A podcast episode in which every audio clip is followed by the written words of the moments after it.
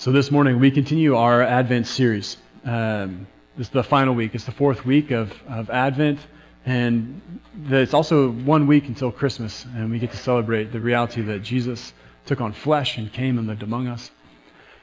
So if you remember last week we talked some about the Advent theme of joy, and we looked at Isaiah 61 as a model. As we read through Isaiah 61, it talks about uh, focus on the fact that Jesus came and the fact that he is coming again and the joy that this brings us. And we watched how Isaiah uh, celebrated. His soul rejoiced in this good news. And also, too, if you remember two weeks ago, we talked some about peace. And uh, we talked some, actually read out of Romans and, and how we, as followers of Jesus, are called to be at peace with one another, to be at peace with those around us. Paul says to the church in Rome, he says, as far as it's up to you, be a person of peace. Work for peace, work for reconciliation. It's actually in his letter to the church in Corinth, too. He said, We've been given this ministry of reconciliation, of bringing uh, groups together, bringing ourselves, bringing us together with people who we have difficulties with. And then we talked about that. The first week we talked about the reality of our hope, our hope in Jesus, and that we wait in anticipation for him. That this world is broken and doesn't work the way that it's supposed to anymore. And so we look forward to the day of his return. Well, this morning, as uh, one of the boys uh, up here talked about, uh, it is the Sunday or the, the Advent of love, when we focus again on God's love for us and what love really means. And I've been thinking about some about uh, love for me. I think sometimes I am tempted to rely more on pragmatism than love. Sometimes I think, you know, love is nice and it feels nice, warm, and fuzzy, but at the end of the day, got stuff to do and hard work. And and I was thinking about it this week and how Paul's letter to the church in Corinth challenges me in that. Paul's talking to uh, Christians, and he says, You know, if you can do all these amazing things, but you don't have love, you have nothing. He says, Prophecies, they'll go silent. Knowledge will fade away. But these three remain faith, hope, and love. And the greatest of these is love. Paul has a pretty high view of love. And it's challenging for me because I think I get caught up in the way our world talks about love. I wonder if any of you can relate to this. Or maybe some of you start thinking, you know, love is good and it's nice, but, you know, at the end of the day, pragmatism kind of has to win out. And I started thinking about how love is, is used in our society, or how love is stretched and made thin. And a lot of times I think about how love is actually used for things like infatuation where, or selfishness and it gets labeled with this broad term of love. And I start thinking about the biblical understanding of love, how love is described in the scriptures, how the love of God is bigger and it endures, and the love of God sacrifices for the sake of others. And how we can cut through maybe some of the, the sentimentality or the, the fluffy loviness of the Christmas season here and, and recover a biblical sense, a biblical idea of love, of what God's love is like. And as to help us with that, I wanted to read through Isaiah uh, 40, chapter 40, verses 1 to 11. If you have your Bibles, if you want to open it to that passage, or if you want to just look here at the bulletin at the back of it, it has Isaiah 41 to 11. And I want to say uh, just one thing before we get into reading this is that Isaiah was a prophet um, around the 8th century BC, about 720 some years before Jesus. And he's speaking to the people of God. God had given these words to speak. And, and Isaiah's, it's really actually kind of mind blowing for me because God gave uh, words to Isaiah to speak to his immediate context, the, the very days that he was living in, as well as hundreds of years into the future when Israel would go into exile, and further beyond that when they would return from exile, and beyond that to uh, Jesus, to the birth of the Messiah, and even beyond that to the future that we still wait for. So it's kind of complicated to hold all that together, how God has spoken through this one prophet for centuries, that addresses centuries of history. But uh, we start here, we're going to be reading today in Isaiah 41, and this is the 40th chapter, so we're starting right in the middle of the book. And if you've read through some of Isaiah, chapters 1 through 39 are not very famous because they're hard. In Isaiah chapters 1 through 39, there's lots of heart. I mean, there's some beautiful parts and there's some hopeful pieces. There's a lot of warning and judgment. These are common themes in the first part of Isaiah. And then we get to Isaiah 40, verse 1. And this is what the Lord says. He says, Comfort. Oh, comfort my people, says your God. Speak kindly to Jerusalem and call out to her that her warfare has ended, that her iniquity has been removed, that she has received the Lord's of the Lord's hand double for all her sins. A voice is calling, Clear the way for the Lord in the wilderness. Make smooth in the desert a highway for our God. Let every valley be lifted up, and every mountain and hill be made low, and let the rough ground become a plain, and the rugged terrain a broad valley. Then the glory of the Lord will be revealed, and all flesh will see it together. For the mouth of the Lord has spoken. A voice says, Call out. Then he answered, What shall I call out? All flesh is grass, and all its loveliness is like the flowers of the field. The grass withers and the flower fades, and the breath of the Lord blows upon it. Surely the people are grass. The grass withers, the flower fades, but the word of our Lord God stands forever. Get yourself up on a high mountain, O Zion, bearer of good news. Lift up your voice mightily, O Jerusalem, bearer of good news. Lift it up, do not fear. Say to the cities of Judah, Here is your God. Behold, the Lord God will come with might, with his arm ruling for him. Behold, his reward is with him, and his recompense is before him. Like a shepherd, he will tend his flock. In his arm, he will gather the lambs and carry them in his bosom. He will gently lead the nursing ewes. As I've been reading this passage and reflecting on it over this last week, I've been realizing that, first of all, that this passage talks about this amazing picture, this amazing picture of who God is.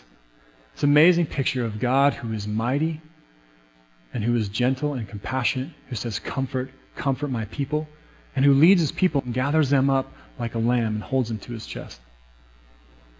And if you read through this, if you look on your green sheet, there's actually three, or actually four sections, four paragraphs. The first section begins with comfort, comfort my people, and we see this compassionate side of God. Then from verses 3 to 5, it talks about God and when He comes, how all of creation will respond. It says, make, uh, make the high places low and the low places bring them up to make His way, to prepare the way for Him.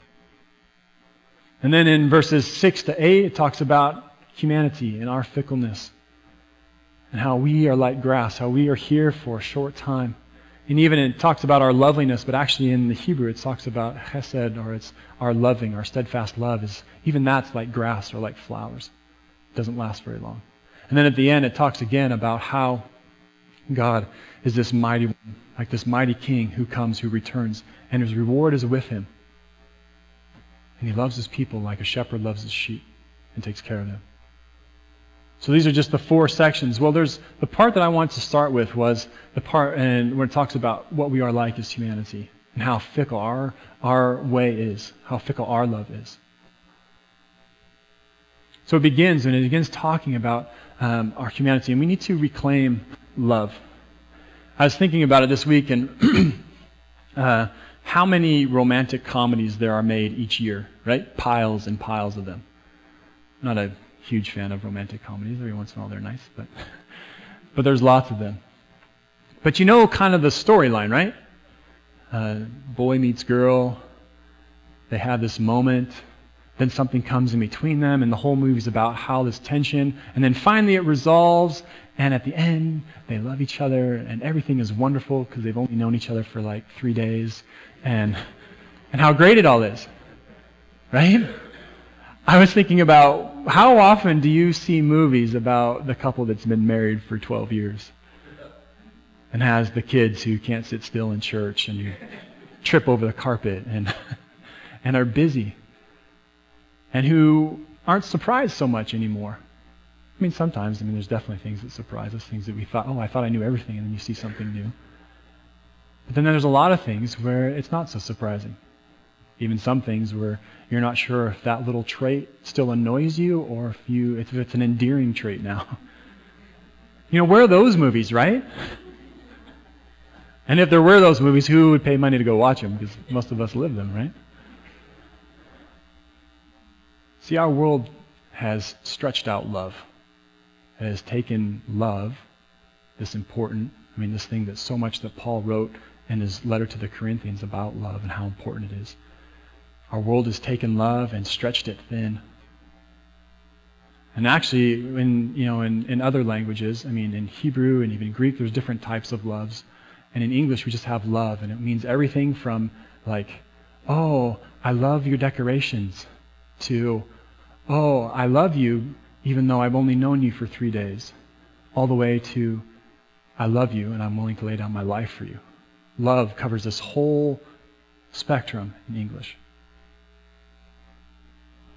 And so we need to recover this love. But I started thinking about this in this passage here. It talks about how humanity is like grass and how um, you know the Lord is coming. The Lord is good and He loves His people, and there's nothing that's going to stop Him. Isaiah is trying to get at the point that no king, no earthly king, no empires. I mean, as mighty as they seem to us in, in human terms, they're like grass. They won't stand to the breath of the Lord.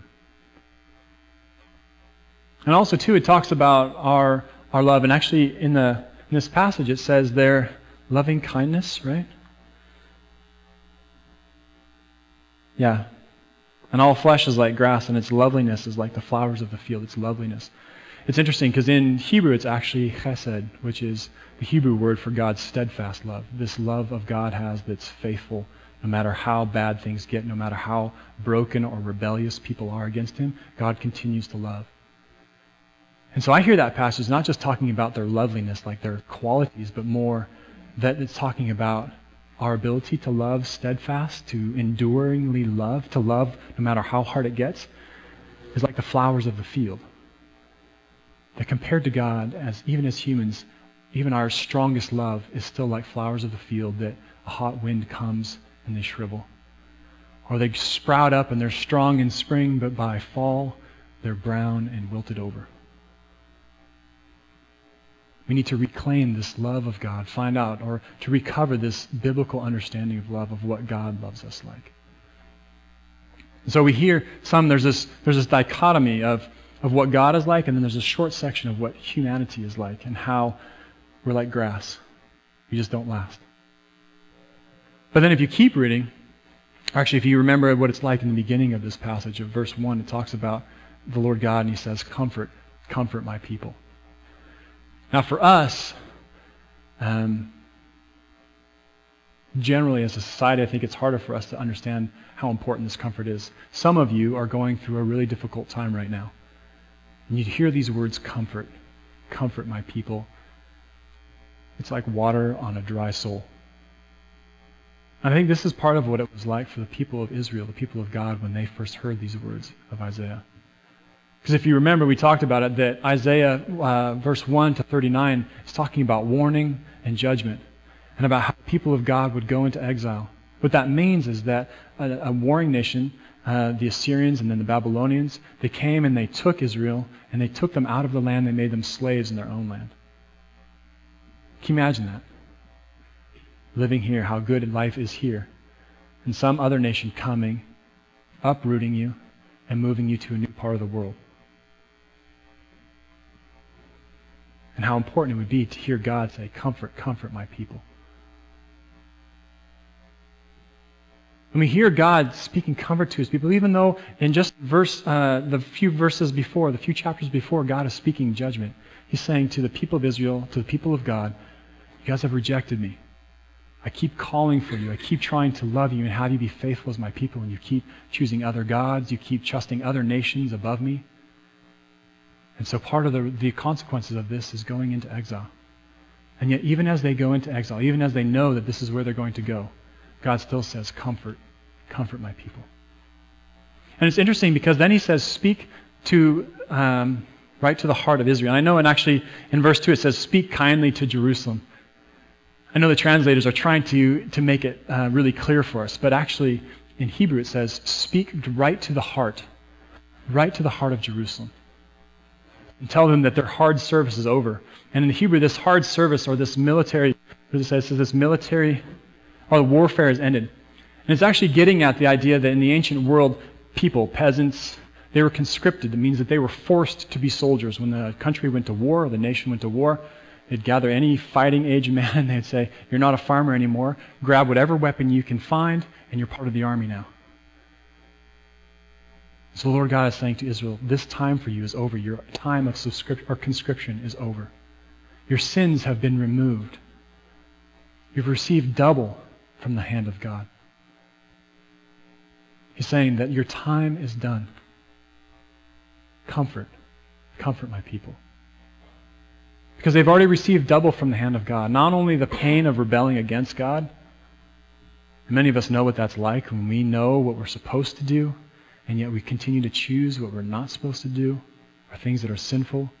We know the pain of that. Even in the moment we're doing it, we know, like, oh, this feels horrible, but I just, this is what I feel I have to do. We know the pain of that.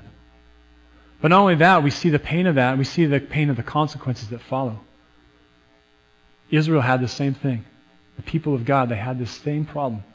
Because they kept choosing other gods, they kept choosing to trust in other nations rather than the Lord. And so part of the consequence was exile, being taken out of their homeland and shipped to another part of the world. And yet God still says, I love you. He still speaks comfort to them. And I start thinking about how broad God's love is, how enduring it is.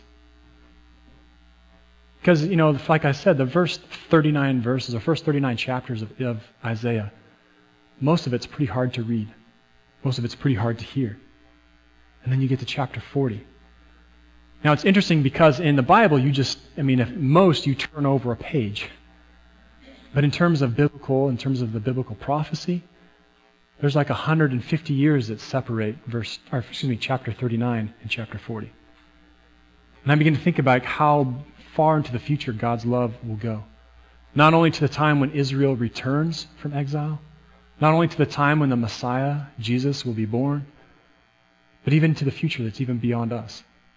God's love endures through all of this. Are you with me? So, if that wasn't enough, in chapters 9 and 11, God talks more about love. There's even more. He, tells, he says to, uh, to Zion and to Jerusalem, Go and proclaim this. Go stand on top of the hills and proclaim this gospel. Actually, uh, it's good news in Hebrew, but in Greek it's evangelion, which is the word that we translate as gospel. It says, Go and proclaim this gospel. That the Lord is coming. That he is coming and his arm will rule for him. Go and proclaim this good news. Now, in this, now this is actually a picture. The way he's describing this as realizing that this is how, God is speaking of how God will bring his people back from exile. How God will gather his people up and bring them. And it's like, and now we hear this, we hear, you know, God is mighty and his arm will rule and he's coming with his reward and his recompenses before him. Now, for us, this sounds really nice, but actually in the ancient world, this is an image of what it looks like when a king returns from victory. When a king who's been out on battle and has won, and he returns to his people and he brings the reward with him. I believe as I'm reading this passage, it's actually the reward is the people of Israel that he's bringing back from exile. That he will bring them back, that they are the reward and he's bringing them home. And then begins to talk about the Lord as this shepherd. Says that he will shepherd his people. And he will draw these lambs, he'll gather these lambs up the most vulnerable of the flock, right? Little lambs. He'll gather them up and says he'll hold them to his bosom, which is an old way of saying he'll gather them and he'll hug them to his chest. This tender moment of this mighty God who is victorious king, who's returned from battle, who's returned from victory, and he gathers up the littlest of the lambs and he hugs them to his chest. What an image of our God. And it says that he will hold, that he will lead the ewes, those, the ewes who were pregnant, the ones who had lambs still waiting to be born, that he will lead them. And this week I was reflecting on the psalm about God as this good shepherd. And we hear that lots in the church. God, the Lord is our good shepherd. And it made me think of a book that actually, Mike, that you gave me years ago uh, about Ian Molle, I think is maybe how you say it. Uh, he is a pastor and a shepherd in uh, BC, up north. And he's written this whole book, this reflection on what it's like to be a pastor and what it's like to be a shepherd of this huge flock. And it's interesting because, I mean, I had know nothing about uh, shepherding sheep. Um, but it's interesting, like the stuff that I do know from what I read in that book and his reflections and stuff, uh, for what I've seen on TV, for whatever that's worth, is that shepherds shepherding sheep is very different than herding cattle. And if any of you have any experience, maybe you can correct me if I'm wrong, but it looks to me like when you lead, actually when you're herding cattle, that everybody, the people who are herding are at the back and on the sides, pushing the cows and keeping them contained, right? But when you're, when you're shepherding sheep, I notice that the shepherd is out in front, that the sheep follow. And I get the sense that shepherding sheep is, is different than herding cattle. Cattle, you're trying to get them to do the right thing, and you're trying to push them one way. But sheep is almost like there's more of like this, um, this love or this care, and that you care for them, and that the sheep follow you. I don't know, Bill. Is this similar? Is this true? Yeah. That that they tend to um, connect with you more, and you care for them more. Because, I mean, God could have used any of these images to speak to us of what his love is like. He could have said, you know, I'll be like a, a great cattle herder, and I'll use my long stick to poke you in the right direction.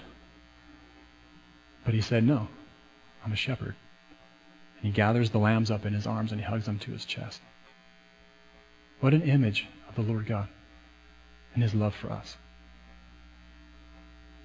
So, as we read through Isaiah, not only do we get this sense of how deeply God loves us, how long his love endures, regardless of how broken we are or how rebellion we are, rebellious we are, we get this great picture of this God who says, Comfort, comfort my people.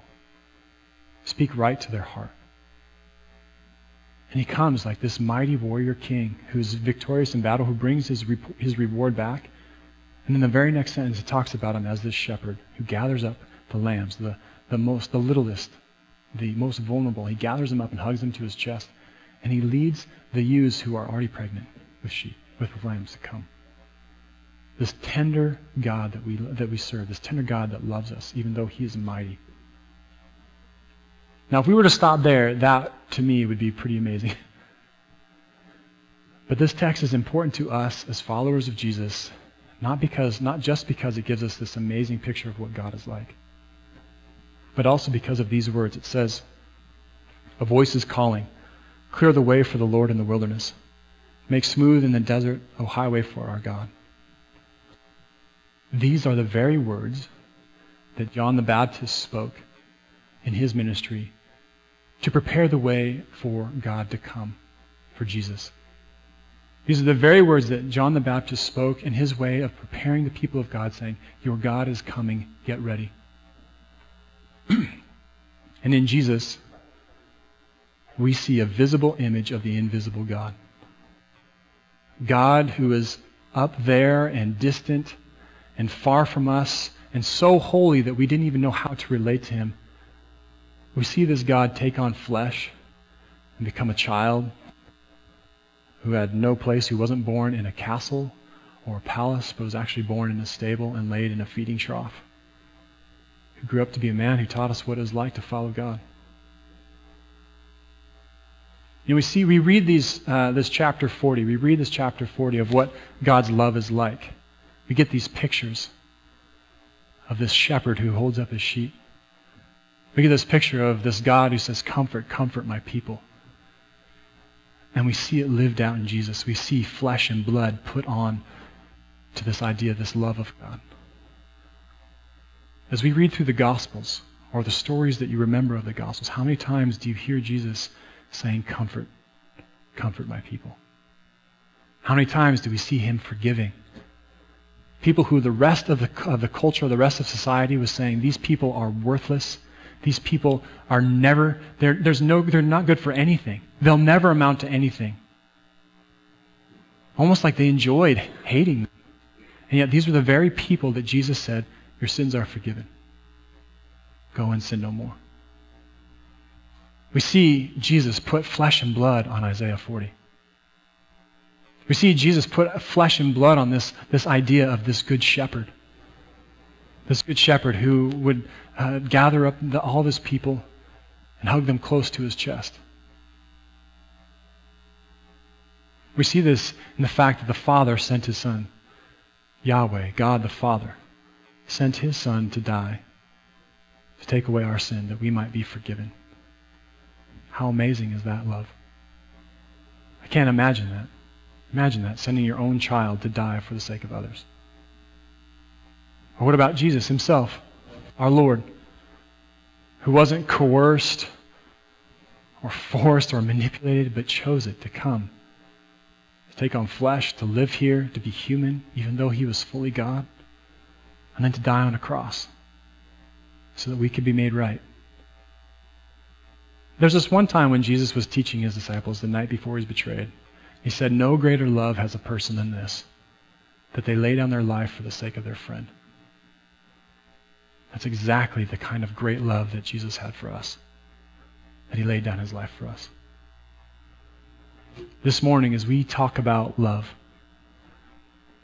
I pray that you hear this biblical kind of love, this love of God that endures, this love of God that is deeper than infatuation or bigger than I love the decorations.